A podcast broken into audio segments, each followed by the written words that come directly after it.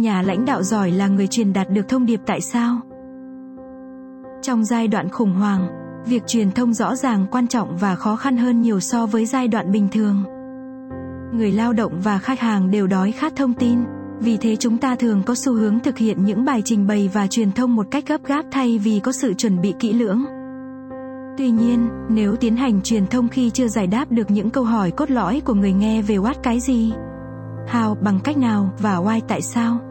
Bạn sẽ gây ra nhiều sự nhầm lẫn hơn là giúp người nghe thấu hiểu.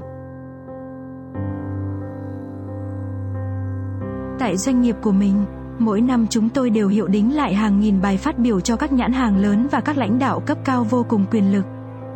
Khi việc truyền đạt của họ có tính rủi ro cao, phần lớn các khách hàng tìm đến với chúng tôi đều đã chuẩn bị kỹ lưỡng về điều gì cần xảy ra và xảy ra như thế nào.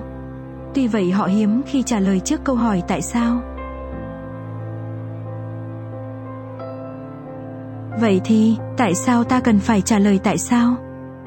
Nói một cách dễ hiểu thì nếu sếp của bạn tìm đến bạn và nói rằng, tôi cần anh đảm nhiệm dự án phát sinh này bên cạnh công việc hiện tại của anh, đâu là câu hỏi đầu tiên xuất hiện trong đầu bạn.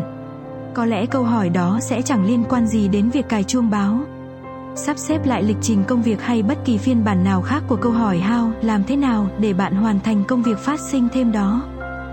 Khi ai đó yêu cầu bạn thay đổi hành vi hiện hữu của mình. Câu hỏi đầu tiên xuất hiện trong đầu bạn thường là tại sao? Tại sao ư? Đó là vì chẳng có lý gì bạn phải làm một thứ gì đó mới hoặc khó khăn nếu không có đủ động lực. Và khán giả của bạn cũng như vậy. Nếu họ không hiểu được tại sao một hành động mới lại cần thiết, họ sẽ không có đủ động lực để hỗ trợ bạn. Cảm ơn bạn rất nhiều nhưng họ vẫn sẽ tiếp tục thực hiện những hành vi hiện tại khiến họ cảm thấy thoải mái. Những người truyền thông thường xem nhẹ việc trả lời câu hỏi tại sao vì hai nguyên nhân chính như sau. Họ tin rằng giải thích câu hỏi cái gì và làm thế nào là cách nhanh nhất để tác động tới người nghe. Họ tin rằng câu trả lời cho câu hỏi tại sao quá rõ ràng đến mức không cần được giải thích. Hãy nghĩ về một tình huống khó khăn mà tại đó cán bộ nhân viên trong doanh nghiệp cần đồng sức đồng lòng vì mục tiêu chung.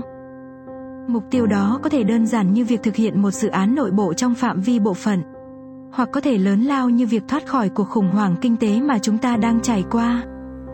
Giả sử bạn tự tin rằng nếu người nghe thực hiện theo đúng kế hoạch, doanh nghiệp của bạn có thể vượt qua khủng hoảng mà không mảy may ảnh hưởng sau khi thuyết trình, bạn nhận được lác đác vài tiếng vỗ tay và sau đó chẳng có gì xảy ra cả. Bạn đã từng gặp tình huống như vậy chưa? Khi bạn mà đã nghiên cứu rất kỹ các tình huống, lên kế hoạch, nghiên cứu, xác thực và dồn công sức để truyền tải điều gì cần xảy ra và làm thế nào để điều đó xảy ra ấy vậy mà bạn phải nhận lại sự thất vọng vì sự hững hờ của chính những người mà cuộc sống của họ sẽ được cải thiện nếu họ chỉ đơn giản là làm theo cái mà bạn nói và làm theo cách mà bạn muốn. Hãy cùng mổ xẻ ví dụ này sâu hơn nhé. Các nhà lãnh đạo giải thích câu hỏi cái gì trong insight của họ và cách thức để ứng dụng những phát hiện đó. Đây là cách mà hầu hết các nhà lãnh đạo tiếp cận để chuẩn bị cho bài phát biểu của mình đặc biệt là những người là chuyên gia trong một lĩnh vực nào đó. Họ thường tập trung vào nội dung mà họ muốn chia sẻ. Rất nhiều nhà lãnh đạo thậm chí không hề bận tâm tới câu hỏi tại sao từ phía người nghe bởi lẽ họ cho rằng nó quá rõ ràng đối với họ. Và vì thế cũng rõ ràng với tất cả mọi người. Mặt khác, giả sử bạn bắt đầu bài diễn thuyết của mình với màn trả lời câu hỏi tại sao một cách vô cùng hấp dẫn chúng ta có thể giảm tỷ lệ phơi nhiễm thư cấp xuống 40%. Qua đó cứu sống hàng nghìn sinh mạng hay chúng ta có thể tiếp cận tới nhiều người hơn và giúp họ thăng tiến trong sự nghiệp nếu phát hành nội dung miễn phí. Việc trả lời câu hỏi tại sao thường hướng tới một người nào đó được hưởng lợi từ hành động mà bạn đang kêu gọi thực hiện. Khi ấy đột nhiên mọi sự đều trở nên quan trọng. Có nhiều khả năng lý do tại sao của bạn không được rõ ràng rành mạch như ví dụ nêu trên chính vì lẽ đó, ba chiến lược mà tôi giới thiệu dưới đây sẽ giúp bạn giải quyết được tận gốc câu hỏi tại sao trong bài trình bày tiếp theo của bạn đặt câu hỏi cái gì thật chuẩn xác. Câu trả lời cho câu hỏi tại sao thường ẩn khuất đâu đó trong tiềm thức của bạn. Và bạn có lẽ sẽ cần phải lần tìm chúng. Đôi khi, bạn sẽ tìm được lý do tại sao khi tự đặt ra cho mình một vài câu hỏi cái gì thật chuẩn xác như cái gì sẽ gặp rủi ro nếu chúng ta làm hoặc không làm điều này. Tương lai sẽ ra sao nếu chúng ta làm được? Nhân thế sẽ ra sao nếu chúng ta làm hoặc không làm điều này? Một cách khác để tìm được lý do tại sao là nhờ ai đó liên tục đặt cho bạn câu hỏi vậy thì sao? Cho đến khi nào bạn không thể trả lời được nữa. Khi ấy là khi bạn đã tìm được cốt lõi của tại sao. Tiếp nối bằng câu trả lời đó là bởi. Chỉ suy nghĩ đến câu hỏi tại sao là chưa đủ bạn cần diễn đạt thật rõ ràng lý do tại sao đó. Hãy nghĩ về những hành động mà bạn kêu gọi người nghe thực hiện. Sau đó tiếp nối chúng bằng cụm từ đó là bởi.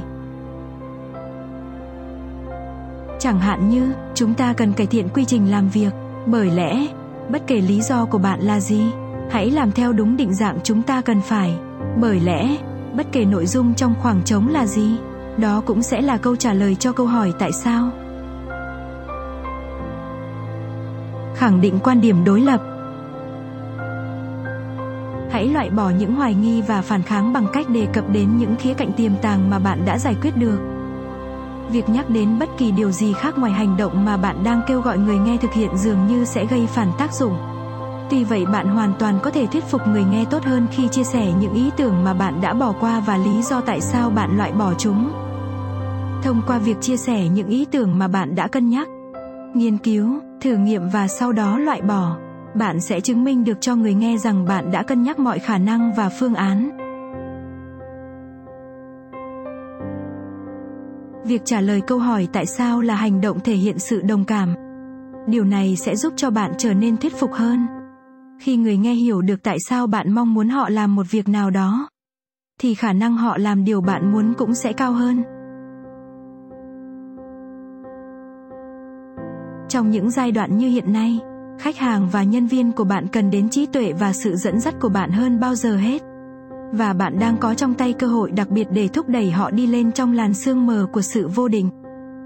Khi bạn tìm cách để truyền động lực cho họ làm điều đúng đắn, đừng quên câu hỏi tại sao bản quyền nội dung tập podcast này thuộc về harvard business review.